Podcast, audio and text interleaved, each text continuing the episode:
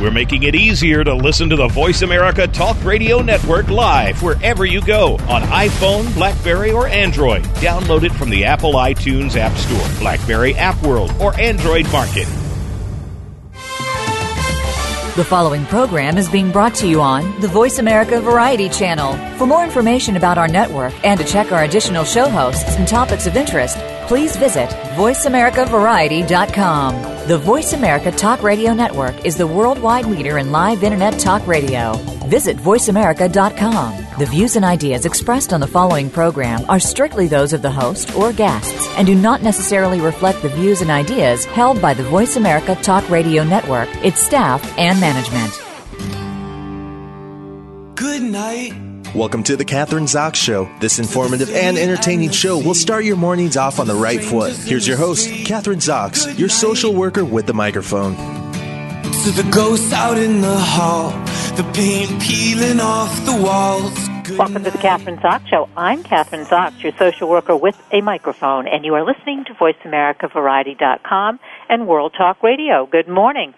I have two guests joining me this morning. My first guest is author of Collective Visioning, How Groups Can Work Together for a Just and Sustainable Future, something we all need to know about and all need to get involved in. Linda Stout is the author. Linda is the founder and director of Spirit in Action.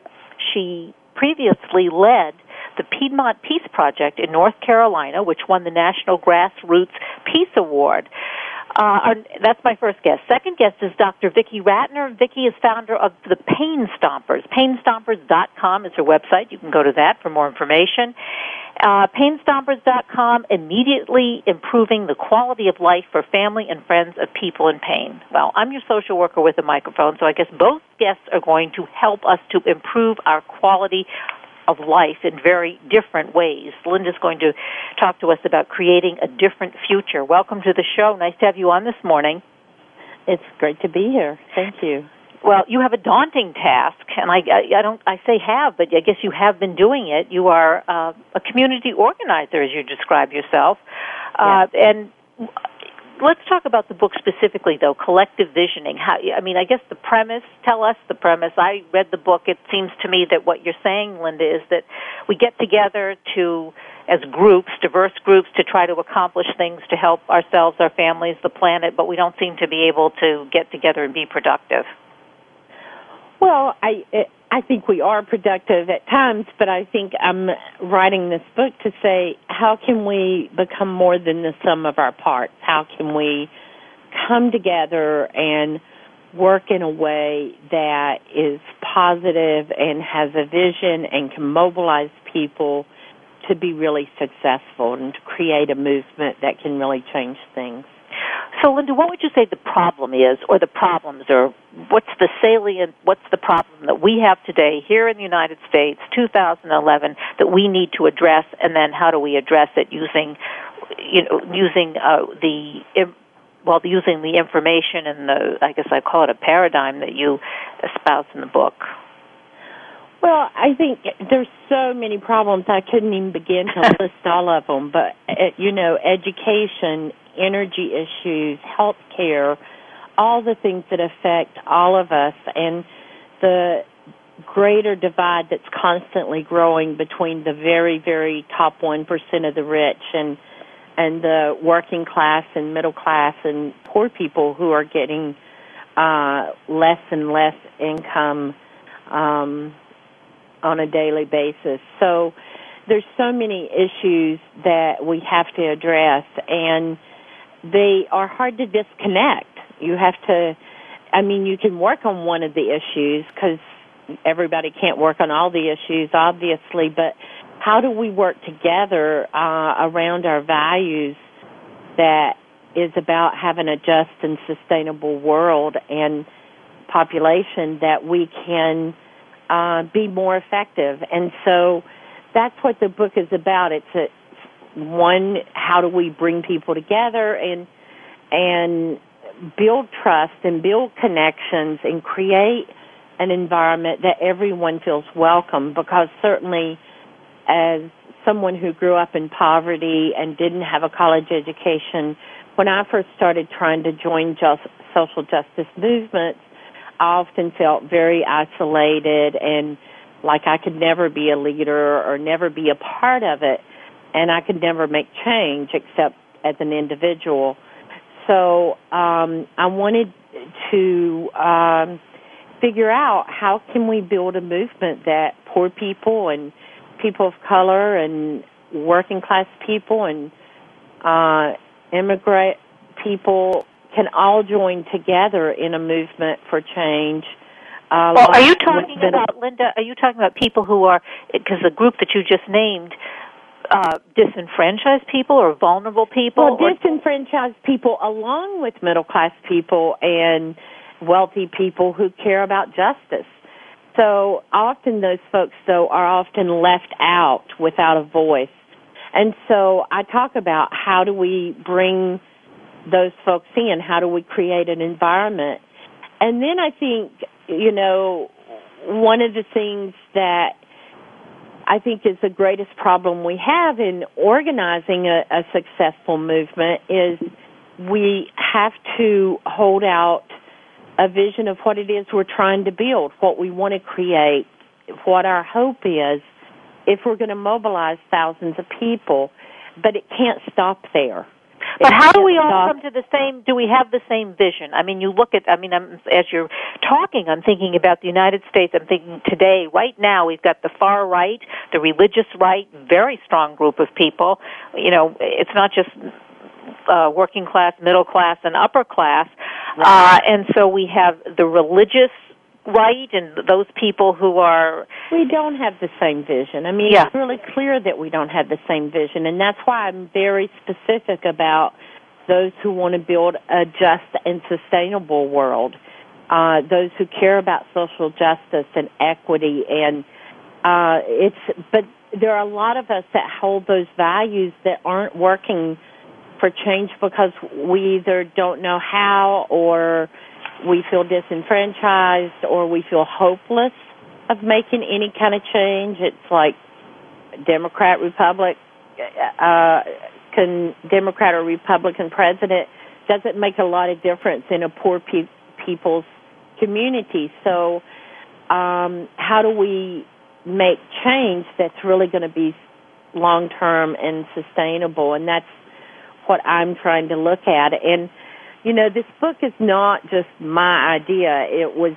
created through working with people all over the country to think collectively about what is needed, how do we do this, how do we create um, a movement that can really work, and we experimented with it. And so this book is about that process and what we learned and I think, you know, one of the primary things is how do we create relationships with each other? And I am talking about those of us who want it to change for a positive way for everyone. You know, not those who are looking for personal gain or, you know, to get rich or anything like that. Because I know there are a lot of vision books out there like that, and um, that's not what this is. But well, you've talked about how, yeah, the overall yeah, philosophy, and I think now, uh, you know, I think we have an understanding of what that is.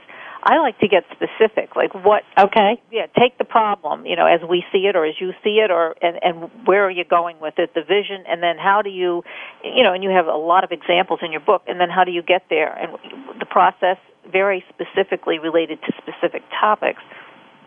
Okay, so for example, um, after Katrina I was asked to come in by organizers in New Orleans, uh, and they wanted to help rebuild the public schools, and they wanted to involve children, and so uh, they decided to work with junior high school kids. So every year I go down and I do visioning. And that first year, these were Ninth Ward kids who were most hard hit by the floods. Uh, most of their communities were, all their communities were destroyed and they were very traumatized kids. And um, I had to figure out how am I going to do visioning with these children who are so traumatized. And so um, they wanted to change things in their school before Katrina, like they wanted toilet paper and soap and doors on the stalls in the bathrooms, and they wanted their own textbooks and They wanted to have enough desks for everyone to sit in, things that a lot of us take for granted. And um, so we began to do visioning through a time machine. We drove, we rode through a time machine, and um, envisioned that the schools of the future that were the best schools in the world because children had created them. And um, one of the kids said to me, "Well, this is all just pretend." And I said, "You're right. It is pretend unless we create a plan." You know, and prioritize what we can do this year, next year, the following year, and every year we revisit the vision. And um, they have accomplished amazing things. These are kids who a majority were thought to be headed for dropout of, you know, before they finished school.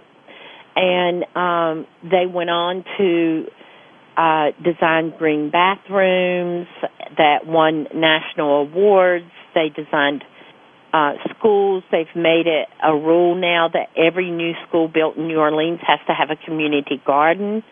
Uh, they've worked on creating welcoming circles and restorative justice circles instead of the uh, metal detectors that are in every school in New Orleans. See, this, and they just is, won a multi. We're going to have a couple minutes left for this segment, and yes, we'll take a okay, break, and sorry. we'll be back. But you know what? That that's a. I, I love that story. It's not a story. It's not a story. It's not a, uh, a a fairy tale. It's a truth, and you, that is very specific, and I love it. And it looks like uh, obviously these kids and working with you did a lot. But mm-hmm. okay, that group is very uh, homogeneic, uh, homogeneous.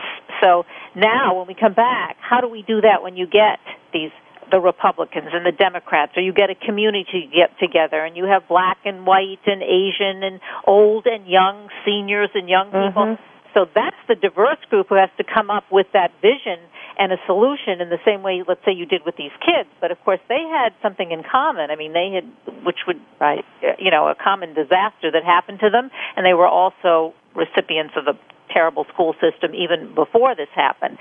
So let it gets a little more complicated, I would think. Um, we'll take a short break, and uh, we'll be Okay. back in a minute. We'll then see if you can solve that problem for us. Linda Stout.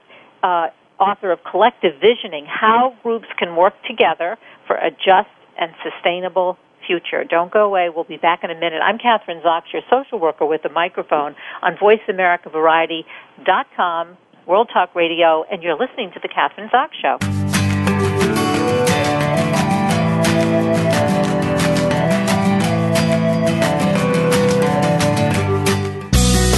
Be sure to friend us on Facebook. You can do it right now. Visit facebook.com forward slash voice America or search for us at keyword voice America.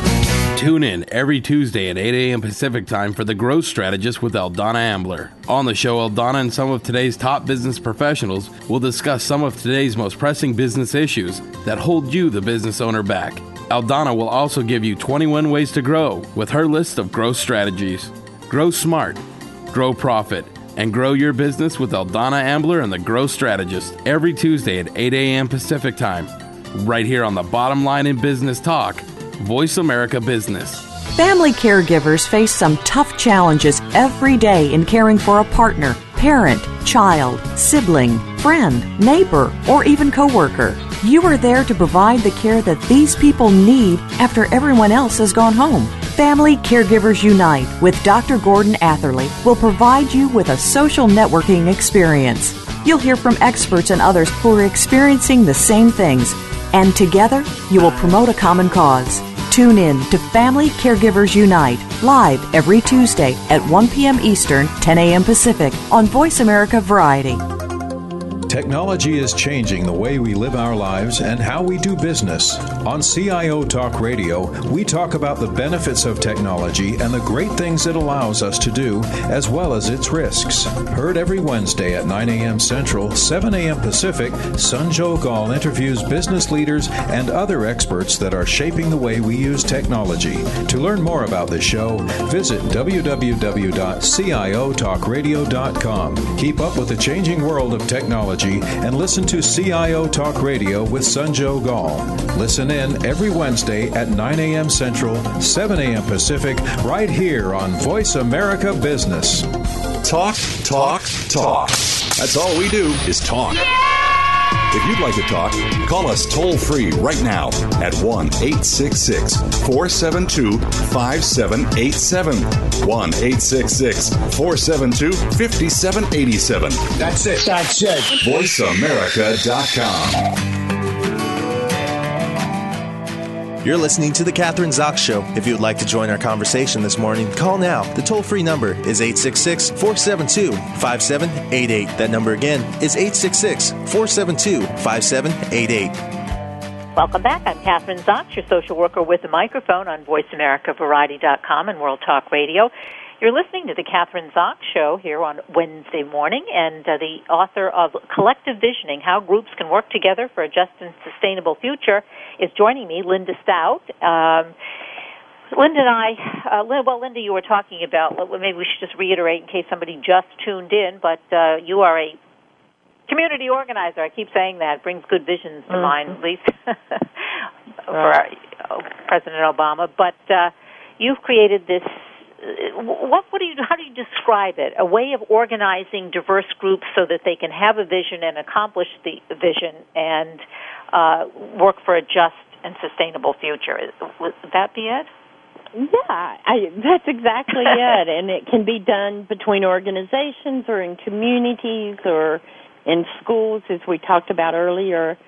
And um, I think it's um, it's about how we come together around our values and and work together to really change things for ourselves that's really uh, grounded in our values and our hearts and our love for each other. So let's take the example. I think a, a community, medium-sized community, has to make certain decisions. They come together at a town meeting, and you do have a diverse group of people. You have a group ethnically, socioeconomically, uh, education, uh, different values, religious, etc. How do you get these people together? How do you get them to come to agree on a vision and then how to accomplish that vision so that they can do what they need to do to make their communities better communities for everybody to live and work in? Right. Well, that's that's a key is that everybody can live and work in, and and there's some people who won't agree with that piece, and they they're probably not going to be part of the discussion, but um, they're going to leave the meeting I'll, early. well, probably, but it begins with just telling our stories and getting to know each other and creating a welcoming space that everyone can be a part of. That's the first thing. And then that's why I call it collective visioning because it's not one vision, it's not shared, it's not a common vision. But once we put all our visions up together, then we can begin to say, okay, this is the kinds of things most of us really want. And there may be some people who say, I don't want that. I, you know, I don't want poor people part of the community or, and they may walk out at that point, but that's, most people really do hold values that are good human values that care about each other and often don't understand each other. And so when I first started organizing in rural North Carolina, and it was the first multiracial organization, we did have, you know, Republicans who supported Jesse Helms, and we had a couple young members who were had been raised Klan members, and um, but we began to talk about the things we really cared about, and we began to build trust with each other and tell our stories to each other and then a vision can lead us to kind of look at, well, what are our priorities and what do we want to choose to work on together? And maybe we can't agree on these two things, but we can agree on these other things. And we can move forward with that and try to understand each other at a deeper level. And that's, I think it's building that conversation in and building that trust in and giving time for us to kind of play together and really get to know each other. And then our work for change can become much more effective and much more powerful. Yeah, that makes, I mean that makes a lot of sense from a social work point of view. I mean, you know, uh, once you get to know and understand and and hear, as you say, other people's stories. Um, it, it, you're not you're not looking at the enemy. You, you know, you're that's right. You're looking at a friend. right. But uh, you know, in chapter five, you have same vision, different strategies. I think that's an important point to point to to the maybe we should discuss because people often have the same vision. They don't realize it, but they just have different strategies, different ways of getting to that or accomplishing that vision. Exactly. Well, for example, next weekend, one of our national networks that we've built, and um, my organization, Spirit in Action, um, is called the Education Circle of Change, and we brought folks together who had not ever worked together before, and there were people who worked on public education issues and really cared deeply about public education, and then we brought folks in who work on alternative um, democracy and free schools uh, because they felt the public schools didn't give all that they felt needed to happen, and uh, as well as parent groups and teacher groups and folks working on public policy. And so coming together, we had the same vision, but we had different strategies, and often groups split apart across those strategies, like, oh, you don't work on public education, I'm not going to talk to you because you're doing something different over here.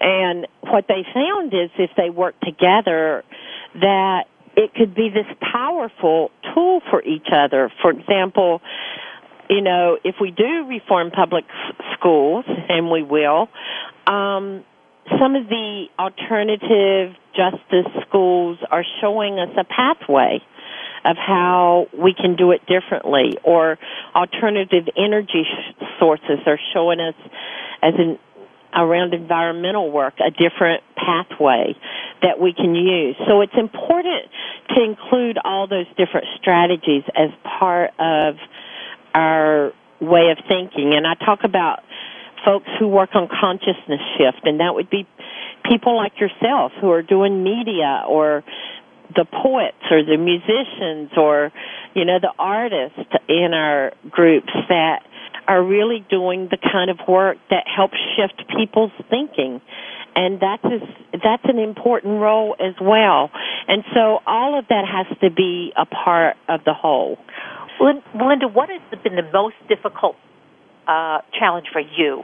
Uh, are there any specific groups or any you know that you've been you've worked with, or any projects that you've been involved in that you say, oh, this was like really the toughest one, and that maybe failed or that were successful? Well, I think there's some organizations that have been around for a long time, and then they try to go. They then they try to build diversity, and there's usually a couple people who just hold on to those old ways of doing things, and the group either has to make a decision. They're at a crossroads. Do we let go of a couple people so we can move forward and really become diverse? or do we hold on to these old ideas that even most of us don't believe in anymore? And that's where I see groups really struggle and fall the most. Uh, groups who skip over those steps and say, oh, you know, we had this campaign or 9-11 just happened or, you know, this horrible thing is happening. We don't have time to do storytelling or visioning and they jump ahead and start working and then they fall apart and they don't understand why and they get discouraged and hopeless and so there's that. And then there's always the the folks that try to stop the work that's about justice. I mean, you know, in North Carolina, there were Ku Klux Klan members who came out in droves who tried to stop the multiracial organizing that we were doing. And um and you know was really threatening to people. So So what um happened when they came out? I mean, people sometimes it becomes too frightening, and people do leave under those circumstances because they're some afraid people for their left. fa- yeah. some people families. got hurt some people lost jobs but as a group folks stood together for the most part and uh stood up against the threats and stood together. And in fact, I tell one story that's a beginning of a community working and having success in my first book, Bridging the Class Divide, that I finish 14 years later in this book, Collective Visioning, uh, because they just had a victory of really achieving their vision from 14 years ago. And I think that's really important. It's not that they didn't make steps along the way, but to get to where they wanted to go took that long. And there were many times that there were outside forces that tried to divide them as a community and they did not let that happen because they had done all this groundwork first to build the trust, to build the community, to build the vision. What do you think? Because we, we don't have a lot of time left, but I think you're the person to ask this question. Uh, you know, somebody like a Sarah Palin, who is so, you know, they talk about appealing to the base, the base. I, I always think is she appealing to the basist, but that's my yeah. my prejudice. But uh, and too. that's my prejudice. So, you know, but you have somebody who's a very powerful person out there, uh, and has a lot of the, the attention of the media. How does that fit in? What what kind of, you know, it's it's isn't that you know yeah. I I think people like that who put um you know bullet signs on and and speak of taking people out on their website and speak hatred in the name of their spiritual leader whoever that be god or anyone else is not true to any kind of um understanding that I know of love and and spiritual practice. So um I just think that you can't um speak against hatred against other people or try to exclude whole groups of people. You have to look at you know what is just and what are the values and you know if if she believes in Jesus and you read the Bible, Jesus' values were very different than what I hear come from some of these folks who So my question with Christianity. and you have answered the question, but uh, you know, this we have two minutes left, so I guess I just wonder two two things: why the media has a need to give this particular person or Sarah Palin so much attention, and what's our need to be listening to this stuff all the time? Because I think if you're listening to one thing, you're not. I mean, maybe then you're not listening to other things, and you're spending your time and your energy devoted to this this this. Uh, I think it's hatred. Yes. So Often, yeah. yeah. I- One last word. I I think people are often miseducated as opposed to not being educated by the media and by who they listen to. You know, when I've heard statistics that 50% of people listen to national Fox News, which is has a lot of opinions that are about hurting people and hating people. And So, we're so gonna have to I stop there instead of Fox News. Why don't we Okay. buy your book, Linda Stout, Collective Visioning? We have a Yes, very positive way of changing the world and sustaining how groups can work together for a just sustainable future. Thanks so much for being on the show. I hate to cut you short, but we had our half hour, and I appreciate it. That's great. Great. Thank you. Thank you. We'll right, We'll be back in a minute. I'm Kathryn Zox, your social worker with a microphone. Coming up next is Dr. Vicki Ratner, founder of Pain Stompers, painstompers.com, and how to improve the quality of life for family and friends of people in pain. Unfortunately, that's millions of people here in the United States.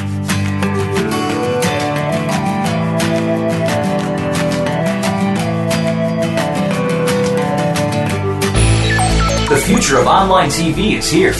View exclusive content from your favorite talk radio hosts and new programs that you can't see anywhere else. Visit VoiceAmerica.tv today. Do you know what a brat is? No, we're not talking about that kind of brat. BRAT stands for British Regimental Attached Traveler. It was adopted by American culture after World War II when American military began long term assignments at U.S. military installations worldwide. Learn about the brat culture, the lost tribe, by tuning in to BratCon Radio with host Dennis Campbell and associate producer and co host Jerry Glass. There are almost 8 million living brats. Hear from them and from guests who studied or examined them. Tune in Thursdays at 4 p.m. Pacific Time, 7 p.m. Eastern on the Voice America Variety Channel. Are there any challenges to your success? You already have what it takes to turn these challenges into results in any area. Find out more when you tune in to The Power of Realism Why Integrity Matters with host Jeffrey Canavan. We all deal with adversity and challenges in life and business. We'll talk with those individuals who have faced these challenges and turned them into success stories. By making just a few shifts in your thinking, you too can be one of these success stories. The Power of Realism airs live on Thursdays at 10 a.m. U.S. Pacific Time on Voice America Business. Are you tired of the government squandering your tax dollars on bailouts and overpaid bureaucrats? On Free Markets with Dr. Mike Beitler, Mike Beitler and his guests explain why big government regulations are the problem and innovative businesses and free markets are the solution. Listen to Free Markets with Dr. Mike Beitler, Thursday mornings at 10 a.m. Eastern Time, 7 a.m. Pacific on the Voice America Business Network. Ask the experts. Call toll free right now 1 866 472 5787 and ask our All Star team to answer your question. That's 1 866 472 5787. Thank you for calling. VoiceAmerica.com. You're listening to The Kathryn Zox Show. If you would like to join our conversation this morning, call now. The toll free number is 866 472 5788. That number again is 866 472 5788. Welcome back. I'm Kathryn Zox, your social worker with a microphone. You're listening to VoiceAmericaVariety.com and World Talk Radio. And it's the Kathryn Zox Show. Joining me this morning for the first, maybe, this may be the third time, Dr. Vicki Rackner has been on the show because she's got lots of good stuff for us. She's founder of Pain Stompers, painstompers.com. You can go to our website for more information. Immediately improving the quality of life for family and friends of people in pain. And Dr. Vicki, as we call her, is a former surgeon, author, and speaker. Welcome to the show. Nice to have you on again, Dr. Vicki. Delight to be here. Great to have you. Pain Stompers. Well, of course, uh, you and I had been talking about this, but who's in pain? You know, we have what our population now is 320 million, I think. We have uh, baby boomers are just turning 65, so we have a lot of people, I think, in a lot of pain, physical and emotional pain. Uh, do we have any numbers? Do you know specifically? We do. We know that 70 million Americans experiences chronic pain. So that's not the kind of pain you stub your toe and it's going to go away. That means that you wake up in the morning and know that pain is going to be part of your day-to-day experience. 70 million people. If you add up the number of heart disease and stroke and cancer and diabetes patients, it doesn't add up to the number who have chronic pain. This is a huge issue. And chronic pain, I think it, it gets, it's not just people staying at home who are invalids in pain. We're talking to people who have to go out, take care of their kids, their families, have to be in the workplace. What's the impact of that on all of these kinds of behaviors? It's the erosion of life. It's estimated that we spend about a hundred billion dollars in direct and indirect costs associated with pain. You know, I became a doctor to help save lives. And I feel like when you can help somebody manage their chronic pain and you can save their life. So when you're talking about chronic pain, and we live with chronic illness, don't we have to kind of say that too because people stay are kept alive longer and they but they're also in pain and I think sometimes and I think even physicians sometimes, Dr. Vicki, well, they figure, well, you're alive, you should be happy, you're, you know, you're with your family, you're able to work. They minimize the effect of pain, or they try to drug you and and and say goodbye. Right. Here's the big news headline. The people on the cutting edge of pain research believe that chronic pain is a disease of the brain. So AIDS, for example, is a disease of the immune system and you can have all sorts of different problems. You can have weird pneumonias or strange cancers. Well, chronic pain is a disease of the brain like AIDS is a disease of the immune system. And these different conditions like fibromyalgia and chronic back pain and chronic headaches are probably sort of different variations of this brain disease. And the great news is that we're learning how maybe we can treat this brain disorder. So, can you describe to us what that actually means? Uh, a brain disorder, does that mean there's a chemical imbalance in the brain, or there's spots of the brain that are diseased, or what does that mean to the layperson? Well, we don't know exactly what it means yet, but here's what we do know. We can put people in an MRI machine and watch what part of the brain lights up with certain mental activity. And what we know is that when somebody has acute pain, at least six different parts of the brain light up. If we take a look at people with chronic pain, it's different what we know is that pain decreases your brain's ability to deal with the pain. So there's something that happens in the presence of chronic pain. We don't know exactly what it is yet. We don't know exactly how to fix it. But what we do know is that the brain is very plastic, which means it can change. So I hold out the hope that once we figure this out, we can figure out how to help the brain rewire itself so that chronic pain is not part of the picture. Now that's not for tomorrow. That's a ways off. But so what do we do in the interim? Because that if that's a ways off, there must be something and obviously that we can do to alleviate some of that pain or at least modify it. Absolutely. And that's really what today is about. That's what grabbed my attention. So I write and speak a lot for family caregivers the people who are caring for aging parents or, or a partner or a child. And of course, we're all our own caregivers. And again and again, I heard the same question. And the question is, what do you do when somebody that you love is in pain? What can I say? What can I do? You know, I'm not a doctor.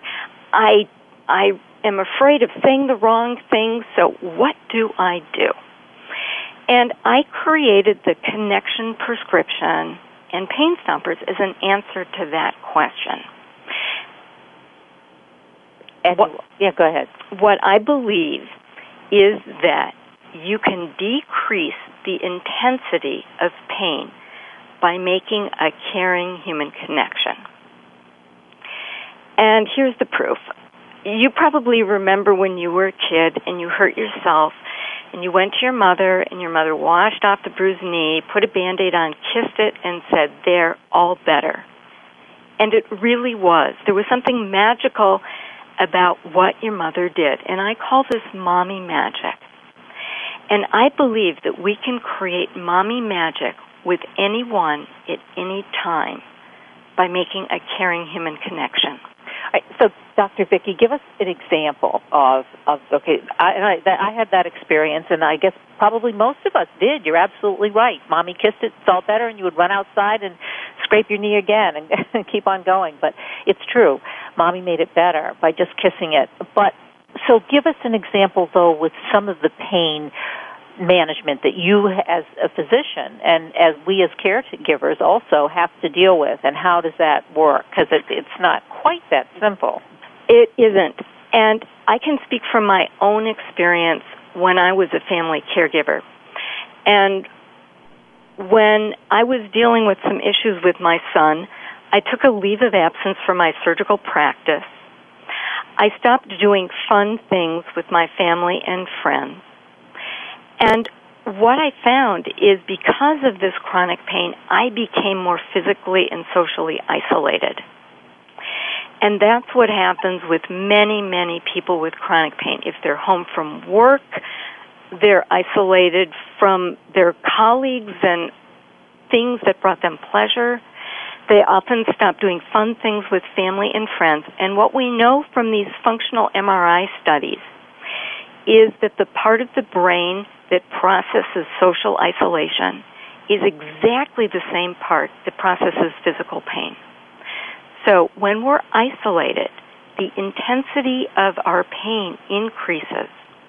And conversely, I believe that when people with chronic pain experience a connection, I think that the brain probably creates its own endorphins, its own brain pain treating medicine You know, that makes a lot of sense. I'm thinking back to your childhood analogy. Think about, I know with my kids, I have three I had three boys, you know, all about the same age.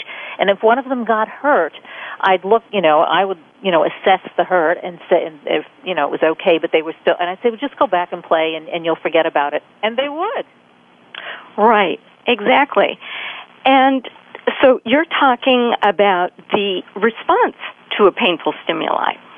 And we know that the brain is very sophisticated in actually telling you how and why you're going to respond.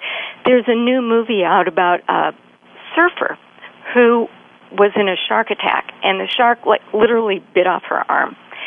And somehow or another, she was able to get away and not experience any pain at all. And we're designed to do that. The brain actually knows how to ignore the painful stimuli that are coming to it, and it decides how to integrate it. So, what you do, your response to the painful stimulus, influences your experience of the pain. So, when you take the steps, and I want to get to the first step at least before we take the break, because this connecting, that whole isolation, if we don't, it, we first start with not isolating ourselves, not isolating ourselves with the pain, then we have no distractions. Exactly. That's exactly right. And you know, one of the things I've always been curious about is why is pain worse at 3 in the morning than 3 in the afternoon? And I think there's a number of reasons. We have this variation of cortisol, which affects our experience of pain. But at 3 in the morning, there's a good chance that you've missed a dose of pain medicine. But I think at 3 in the morning, there are no distractions, and you feel like you're alone in your pain and I think that's what makes it so bad. Solitary confinement is the worst punishment in our penal system. Yeah, that isolation. And you know, that also works for not just physical pain because you're right you know your leg hurts you during the day but you're so you're busy you're doing things you lie in bed at night and three in the morning you can that's all you feel is as the pain. But also, uh, most people wake up in the middle of the night, and if there's also the emotional pain, they start thinking about you. you I mean, I'll I start thinking about everything that that needs to be done, or that I'm worried about, either about myself. It could be health, it could be work, it could be my kids. But during the day, there are so many other, and I'm saying positive distractions and interactions and connections that it doesn't seem so overwhelming. All of these issues and problems, emotional. Absolutely. Never worry alone. Get everybody involved. right. That's right. Well, I mean, that's why it helps to go to a therapist. I mean, or or a counselor, or have somebody just sit there and listen to you and walk out and say, you know, I feel much better. Not that the the, the problem necessarily is resolved, but that, that that there was that kind of a connection. So, but the first thing, set the emotional thermostat. You talk about that as one of the seven steps of the connection prescription. What is that? Every room has a physical temperature, and I also believe that every room has an emotional temperature. And if you walk into the room, what happens is you normally assume the temperature that's there, but you can actually set your emotional thermostat. So I adopted an adult dog whose name is Elvira. She was a great dog. She was great with kids, well behaved, polite. The only thing was she was aggressive with other dogs. And I started modifying my lifestyle to go out and walk when we were least likely to run into other dogs. But at some point, I decided this is crazy. Like, I want to find a different way of dealing with this. So I got a dog trainer to come in, and she said, Vicki, you've got two problems. The first problem is your dog's aggression. Probably something happened when she was a puppy, and her aggression is really fear. But your second problem is your response you feed into her aggression and fear. And the most important thing that you can do is to assume calm leadership. So I think for many people in chronic pain, they experience this fear and this anguish, and it's very common for caregivers to resonate with that. But if you can just stay calm, set your emotional thermostat to calm, kind of like my dog trainer advised me to be the strong alpha. That's going to help your loved one to whom you're reaching out. I'll give you an, a, personal example of that. When I had my, finally I learned, but by my, I had my third uh, son, and I decided to have it with a, a midwife, with a doctor who practiced midwifery and a midwife. And she and I am not someone who likes to be touched when I'm giving birth because you are in a lot of pain no matter what, and, and without if you don't have medication.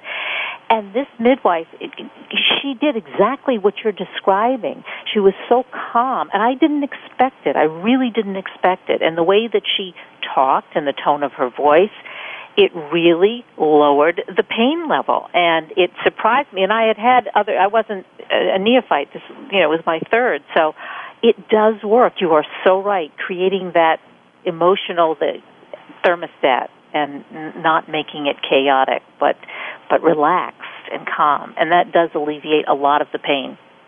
Yes. Yeah. Let's take the next one. Let them take center stage. That's another one of these seven steps of the connection prescription.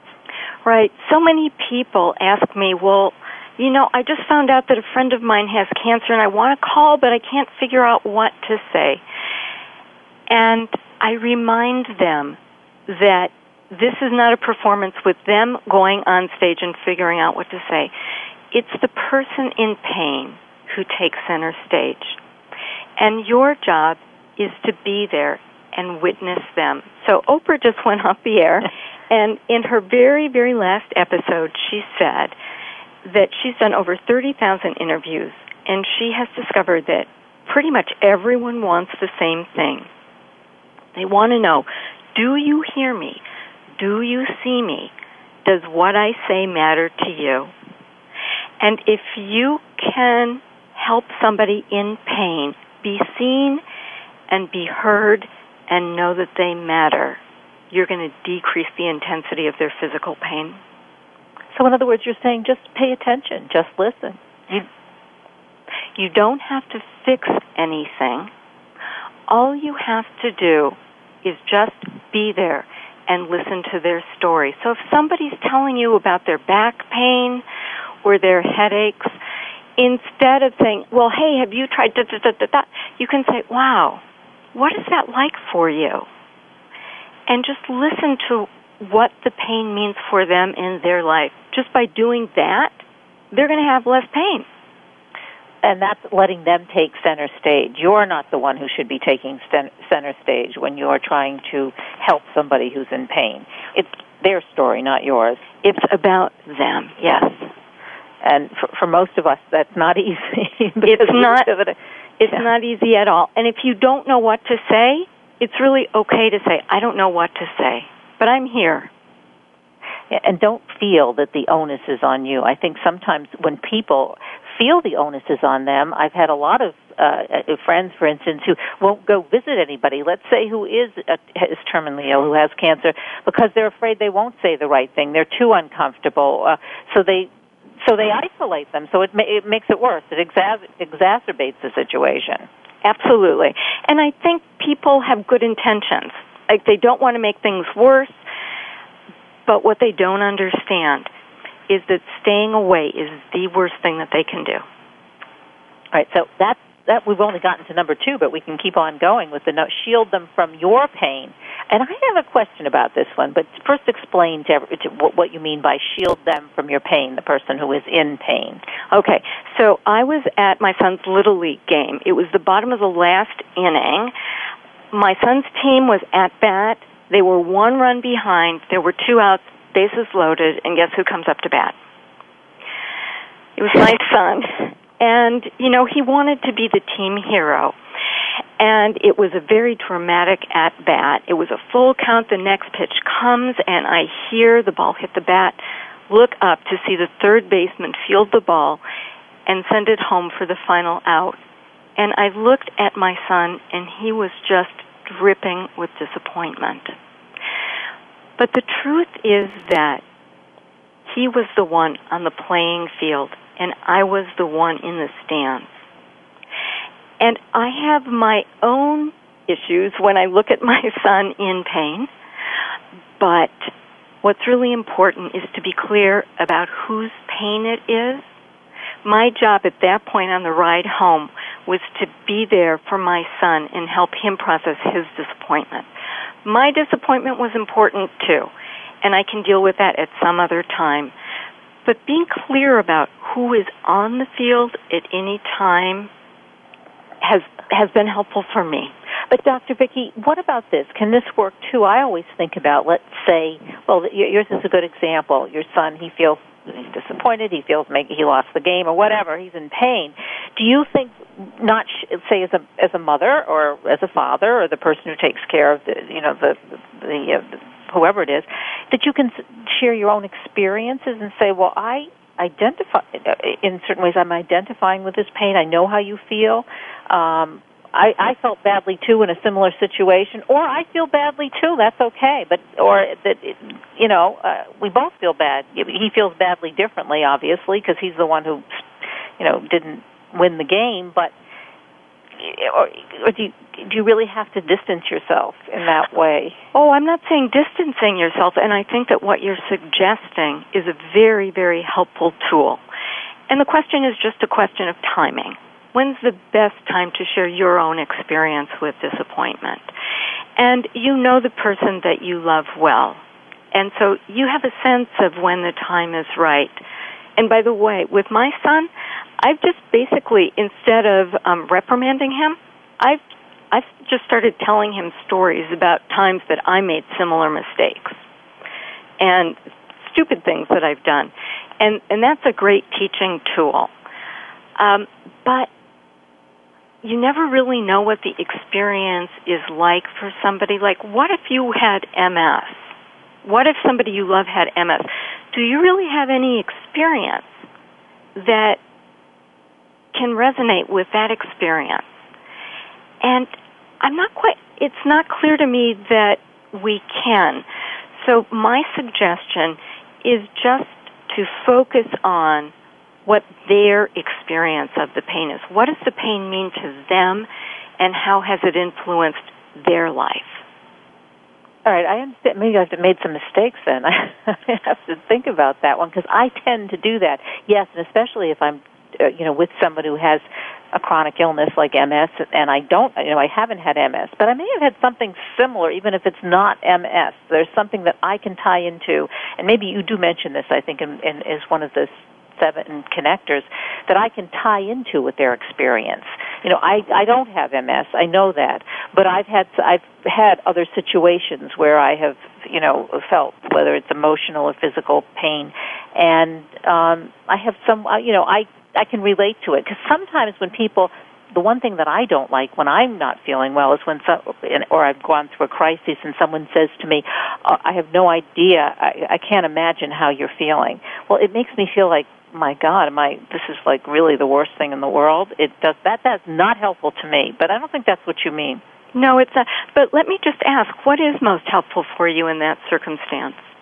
If if I have, uh, I'm in crisis, either emotional or physical, I think probably the first thing that you said, if someone just, at least initially, and there's a time uh, frame for this in the beginning, if they just listen to me, you know, talk and, and, and be there and not judge and be understanding and do attend to whatever maybe my needs are at the time, um, but don't and I, this is maybe ties into what you're saying. If they get too wordy, if they talk too much, then I have to start focusing on them, which is that center stage thing, and I'm using up too much energy. I need to focus on me mm-hmm. in a positive way. Mm-hmm. So I think that that those first three um, prescriptions are uh, are really important. I don't want to have to start thinking about somebody else's pain that they, you know, you're now you're, you're the social worker and I'm the patient here, I'm client. Uh, yeah, I want to just be able to to calm down and to relax and to not have to be involved in somebody else's life necessarily. Is right. that a good? Is that what you mean? Uh, that's exactly what I mean.